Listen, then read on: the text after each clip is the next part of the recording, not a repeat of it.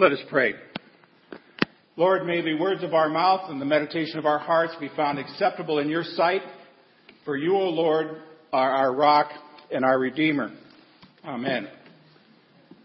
The text that we've been sharing for the past three weeks comes from the 30th chapter of the book of Proverbs, where we hear these words starting in verse 24.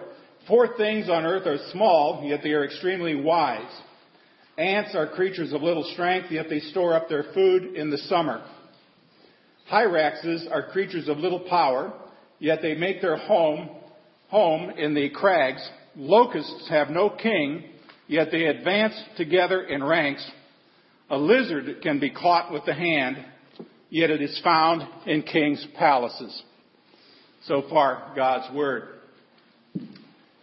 Now, as I said before, we are in week number three of looking at four verses from the book of Proverbs uh, that describe four small yet exceedingly wise creatures.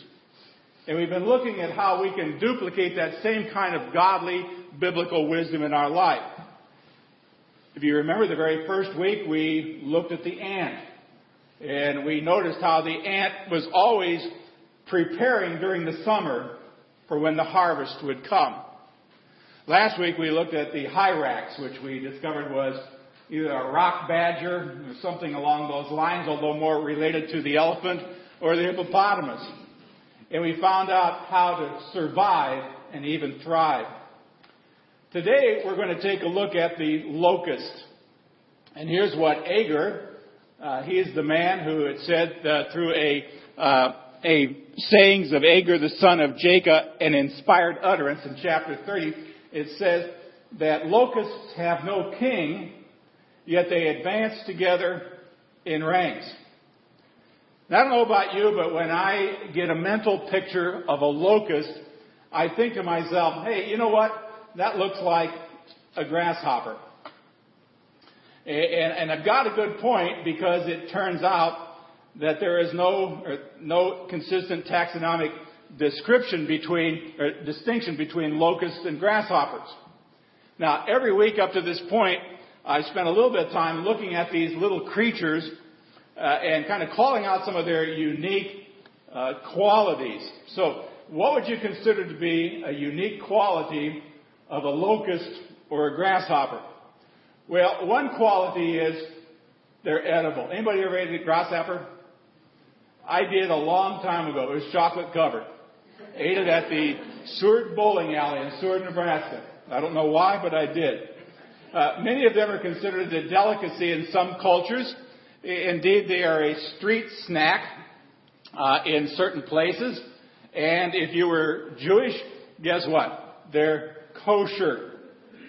Now, so one quality stands out a little bit more than that. I, I not long ago talked to a, a friend of mine, and he said, I don't know whether or not they're delicacies. He said, but recently when I was in Shanghai, um, I saw fried locusts on the menu. So I want you to keep that in mind as you are preparing this week's uh, lunch or supper menus at home. That'll get a little extra protein into your diet. Now, primarily, locusts or grasshoppers are known for their ability to swarm, like a swarm of locusts, a swarm of grasshoppers. They can gather by the millions, and, and they, they go as a huge group across huge geographical areas. Now, as a small child going to school, uh, for part of my kindergarten years in Denver, Colorado, I had to walk about a half a mile down a dirt road, and there were just grasshoppers all over the place but it was not a swarm. I've never seen anything that, that quite looks like that. Now, a locust swarm can be as, cover as much as 460 square miles in size. It can pack in as many as 80 million locusts into each square mile. Each locust can eat its own weight in plants every day. So a swarm uh, could eat uh, of such size could eat uh, 423 million pounds of plants a day, which is slightly less than what some of the people who eat at our house eat when we invite them over. so I say the, the locust, the grasshopper, is famous for its ability to swarm.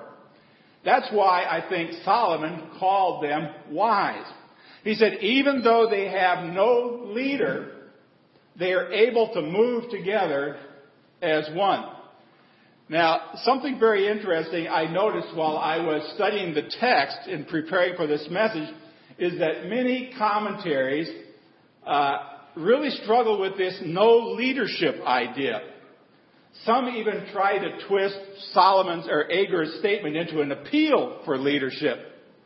Now, I kind of understand the struggle because I, I, know how essential leadership is. In fact, I've written a whole book on the leadership styles of Nehemiah. Because we need leadership. We cannot survive without leadership. And the church's need today, I, I would suggest to you, is for committed and dedicated people to stand up and say, I will lead the charge in seeing that this project or this mission or whatever is done, and I will see to it all the way through its completion. Now, we definitely need leadership in the church, and that will never ever change. And maybe that's also a human weakness.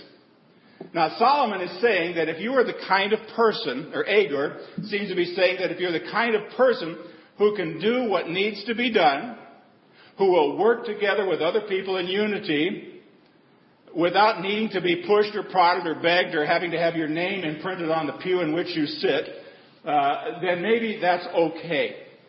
If you can just do what needs to be done in partnership with other people, then you are truly wise indeed. But today I want to talk about how we can build on that quality because even though they move together as one with no leader, I think there's even something better. And we're going to find out towards the tail end of this message.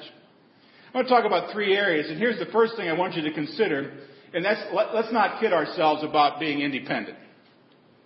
Now, we, we all consider ourselves to be pretty independent. In fact, George Barna, who is a church uh, researcher, said that 95% of all Americans consider themselves to be independent thinkers. I have a hard time with that because some of them are Republicans and some of them are Democrats and some of them are libertarians, and who knows what else they might be. I mean, people often insist, I'm my own person. I am who I am. I mean, nobody tells me what to think, nobody tells me what to do, and yet this same person will have the identical hairstyle and clothing style and music preferences of everyone else in his or her group. When we lived in Hong Kong, uh, because we were in a British colony, we adopted uniforms in our school. It was really kind of nice. Our kids wore uniforms every day to school. But every once in a while, they would announce free dress day. And guess what? All the kids showed up wearing the identical same clothes. Jeans and t-shirts. It was still a uniform. Now, more often than not, people who think of themselves as being independent thinkers look and talk and act just like everybody else that they hang around with. And more often than not, they don't have very close friendships with anybody who really looks different or acts different or dresses different than they do. Now, you can say that about kids in grade school. You can say that about kids in high school and college. But you can also say that about people in Ladies Aid, LWML, Women's Bible Studies, or old men spit and whittle clubs that meet virtually every morning at a coffee shop somewhere. Everybody seems to fit into one or two identifiable social circles, and we tend to act like those people with whom we most identify. Now, if you're sitting there right now and thinking to yourself, well, maybe everybody else is that way, but not me, uh, you're probably kidding yourself. I mean, none of us is completely and truly 100% independent. Not in the way we think, not in the way we behave. We are all part of a group of one kind or another. And so our thoughts and our feelings and our beliefs and our opinions are all influenced by other people. And this only makes sense because this is the way God hardwired us to live. We talked about this last week when I introduced that word koinonia. We were meant to band together with people of a like mind. in a fellowship. You remember two fellows on the same ship. People going in the same direction for the same reason. But back in the year 270 AD, uh, a man by the name of Anthony the Great heard a sermon that inspired him to sell all of his worldly possessions, give all of his money to the poor, and escape out to the desert. And this started a movement uh, where thousands upon thousands of people also fled to the desert to live in solitude. So many people fled out to the desert, it said, that when historians said it was actually kind of hard to find a place of solitude out in the desert anymore. See, the problem is not escaping to the desert. And believe me, uh, I wanted to do it different times. Just get out there, be alone. Uh, get away from everything. But the problem is that that whole idea is not how God created us. God created us to live in connection with one another. Whether they're called families or whether we call them churches or whatever. And in the church, he, he says, you need to gather together. Don't forsake the assembly of gathering together, he says. I know a lot of people say, well, I can worship God on the golf course. Every time I've heard that, I go, yeah, you probably can, but do you? Or you may use God's name occasionally on the golf course, but I have a feeling it's not in a worshipful tone. Or I worship out on my boat. Uh, yeah, but do you? Well, God bless you if you do, but the Bible still says, do not forsake the assembling together. We were meant to be a koinonia type group. Uh, there's another story I read about a, another monk who uh, told uh, his fellow monk uh, to, he would plan to shut himself in his room and cut off all human contact so that he might perfect himself. Now, the second monk said, in effect, if you can't be the kind of person you should be while living with other people, you'll never become a better person by living all by yourself. Now, that brings me to the second point here, and it's, it's inevitable that you're going to be a part of a group. And if so, get with a group that's going places. I remember when I was confirmed, and uh, I knelt in front of the altar in front of Pastor Heidemann, who put his hand on my butch waxed flat top. And he repeated Psalm 1, verses 1 and 2 over my head. Blessed is the man who walks not in the counsel of the ungodly, or stands in the way of sinners, or sits in the seat of the scornful, but whose delight is in the law of the Lord. And I thought, I think he's talking about my friend.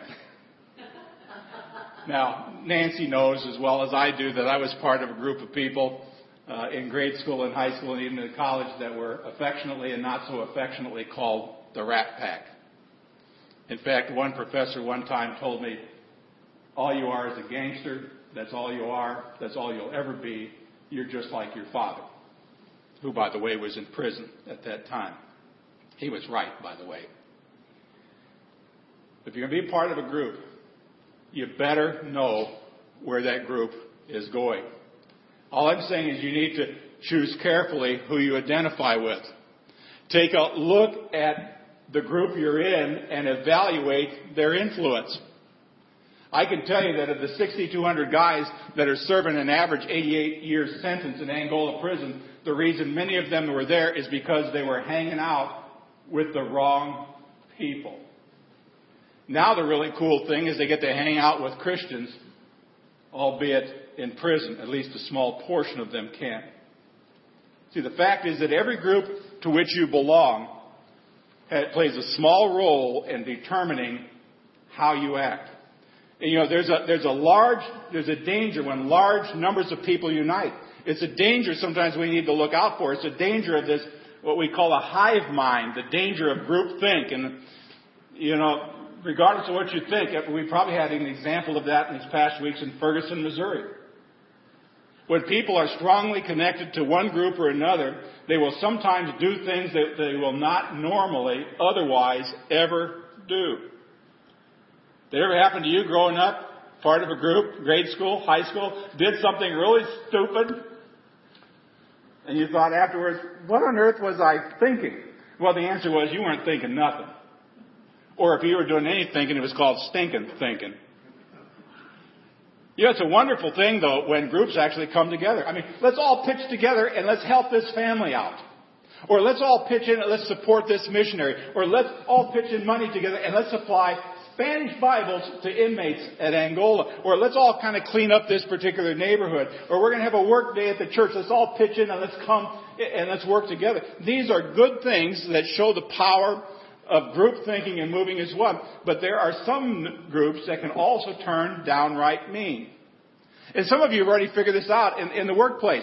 People who are not racist at home often take on racist attitudes when they're with the wrong group of people, when they're hanging out with their racist friends.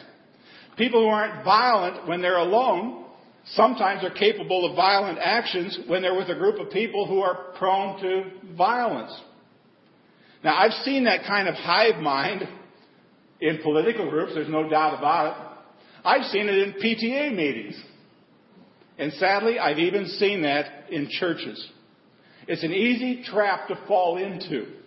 And I'm just saying, stay away from groups that have that tendency. If you're in a group that isn't good for you, the best thing for you to do is get out of it and get away from it. Now, it's not easy for me to say this. I'm going to tell you that. I'll be honest. It's not easy for me to say this because the leader in me wants to say, if you're in a group that's moving in the wrong direction, stand up, be an agent of change, and change that thing. Well, I'll tell you, there are some groups, some groups that are just right, right for a qualified leader to take over and guide them in a new direction. But not every group is that way. Some groups, I don't care whether Jesus came back and wanted to be their pastor, they wouldn't change. There are groups that are best to avoid and best to abandon. Jesus gave us some interesting advice in Matthew 9. He said, No one sews a patch of unshrunk cloth on an old garment, for the patch will pull away from the garment, making the tear worse. And then he went on to say, Neither do people pour new wine into old wineskins. If they do, the skins will burst, the wine will run out, and the wineskins will be ruined. No, they pour new wine into new wineskins, and both are preserved. Now, like I said before, I've seen this happen in churches. Churches that can become so set in their ways, so determined to be what they've always been. You know, the seven last words of the church, we've always done it this way before. They're so determined never to yield to any kind of new ideas that they eventually become like old wineskins, old cloth, and they begin to use their, lose their usefulness. Now, I'll be, I'll be real honest with you, friends. You know, Nancy and I have been out there with you for a year. I would absolutely hate to ever see this, that happen in this church. And I pray that it would never happen here. That instead of always saying, oh, this is the way we've always done it before, that we would use some of the seven first words in the churches, that we can do all things through Christ who strengthens us. We can be open to new things that God wants to do. So you kind of need to practice discernment sometime with the group you're in. I mean, there's some questions you need to ask yourself. And I would say these would be whether you joined a new church or whether you joined a new group or whatever. One of them is, is this group uh, going somewhere good? Are they moving in the right direction? I mean, does this group exhibit holy qualities when the members come together? I mean, does this group value each member individually, or, or do we only value the group? You know, sometimes we value a big group, but we don't value individual members in that group. I mean, is this group promoting um, um, unity among the members, or are they just trying to push people into adopting what we call a hive mind, where we all have to think the same way? And the bottom line, of course, is you ultimately need to ask yourself, am I a better person? Am I a better person for being part of this group? If you can't respond with a loud yes, maybe you need to go find another group. Now there's a third part to this, and that is build your relationships on common ground. Now, how many of you were born in Texas? Okay, how many of you basically been raised in Texas most of your life? Okay. Well, if you lived in Texas most of your life, you have a historic football tradition. It's the Texas Longhorns. Yeah, I see the hookums out there. My daughter's one of those. She lives in the house I own. The only rule I have is I don't want to see any of that stuff on the outside of that house. Well, you know, it's a team though that has been led to greatness by a whole variety of really good coaches over the years, like Darrell Royal or Mack Brown, and I, mean, I imagine a lot of people are hoping to be Charlie Strong. Uh, but they're not as excited as these other people. Why? Because they have a whole lot of different allegiances. I mean, their team may be Texas A&M, you know, the Gig'em Boys, you know, or maybe Baylor, or maybe they're Texas Tech, uh, or maybe they're TCU, or uh, like where my grandson graduated from, the University of North Texas. You know, and when I see this, I sometimes wonder, as big a football fan as I am, why can't people all just get along? Why can't we just be proud of our football tradition and root for all teams? But you can't. But I gotta tell you something, I was actually unfriended by someone I went to school with because I put this logo on my Facebook cover. But of course, this is the best team. now, this, go big red. Uh, this applies to things much more important than sports. I got to tell you that. We especially need to learn how to do this with other Christians. Now, we may have big theological differences, and those differences may be worthy of debate. But if we can agree on a fundamental truth that Jesus is Lord, that Jesus suffered and died for the forgiveness of our sins, then we need to unite on the basis, at least on that common ground. John Wesley, part of the founder of the Methodist Church, said, Though we cannot think alike, may we not love alike? And then he added, If your heart is as my heart, then take my hand. See, it comes down to this question. We need to ask ourselves and those people we're with, what good can we do together? And I'm asking that this morning as a church. What good can we do together? Can you imagine if every family in America were asked that question? What good can we actually do together for the kingdom of God? I mean, what if every church asked that question? What good could we possibly do for the kingdom of God? I mean, instead of talking about how wrong every other denomination is or how bad every other church is, we just said, what good can we do together? Or what if several churches actually banded together and said, what can we do together? You know, coming up sometime in September, October, there is a little movement here in Mineral Wells where a whole bunch of churches are getting together to say, what can we do as a Christian church to improve this area? See, the good news is there are many examples in this world of Christians working together to build hospitals, to preach the gospel, to help people who are suffering. It's happening all over the world, and it's happening in our community, this community. It's happening in my community where Nancy and I live, and it needs to happen a little bit more. It, needs to define the way that you and I think and the way that we interact with other people. Now, I'm all about leadership, but there are times when leadership absolutely probably isn't necessary. There are times we ought to just be able to look at each other and kind of nod in agreement and say, yeah, we need to do this and move together. We don't need a Pied Piper. Now, every group that you're a part of, teaching group, whether you belong to a quilting group, whether it's just a bunch of old farmers who sit and swap lies or stories, uh, uh you know, early in the morning or, or whatever, you know, you, you've got this amazing potential to swarm. Like the locust, you got the amazing potential to devour everything in your path.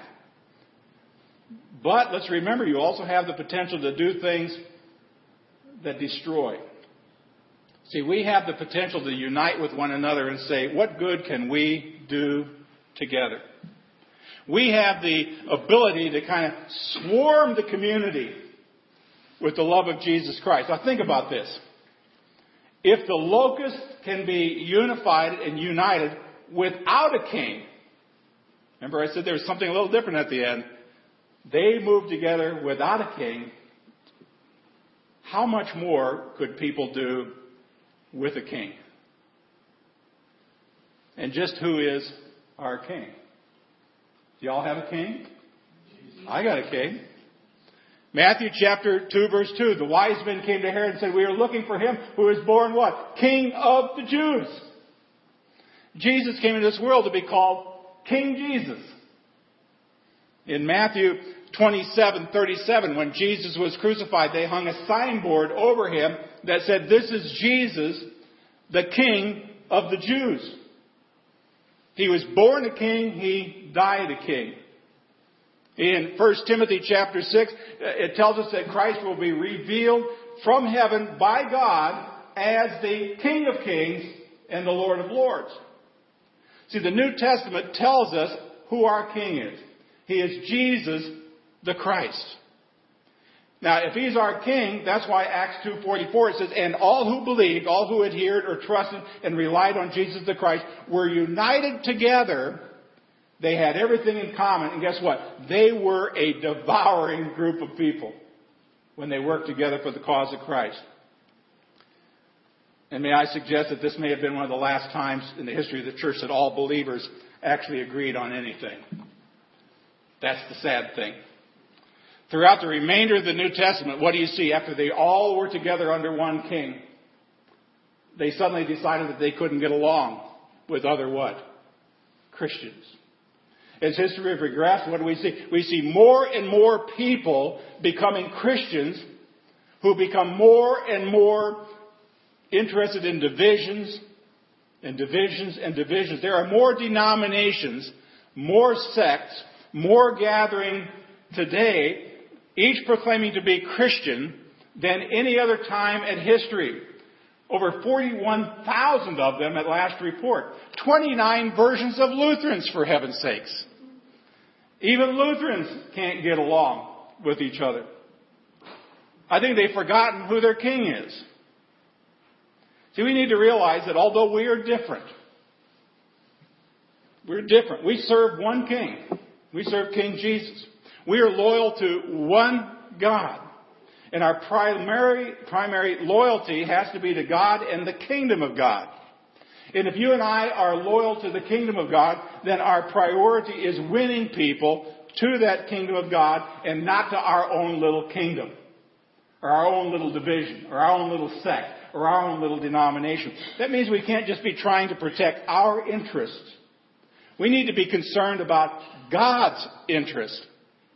Do you ever start out by asking that question? I wonder what God would want us to do. You ever been in a church meeting where uh, you say to the pastor, you say a quick prayer so we can get down to business? You ever been in a meeting like that? I have. I just look at people and I go, what do you mean quick prayer? Or, why don't you have a prayer so we can actually get down to the business of the church? Well, praying is the business of the church. That's why many elders have said, Pastor, there's, never, there's never any it's no fun arguing with you. You're forever bringing the Bible into it. That's okay. We need to be concerned about God's interest. And as far as I can tell, the Great Commission seems to be His interest. To make disciples of all nations. I mean, He even tells pastors, equip and encourage people to do works of service. And those works of service are what? Take the gospel into all nations. Unity, unity is one of the greatest weapons the church has against the desires and the designs of the devil. In Colossians 2 it says the church, God's people, those gathered under the King of Kings, need to be knit together in love. I mean, could you honestly say to everyone here today, I love you? We're unified in that. It's not just that we love God, but we also love one another. We are bound, knit together in love. Ephesians 4 says, it talks about having the unity of the Spirit. You know, we may not all look the same, sound the same, or whatever, but we can have unity in the Spirit.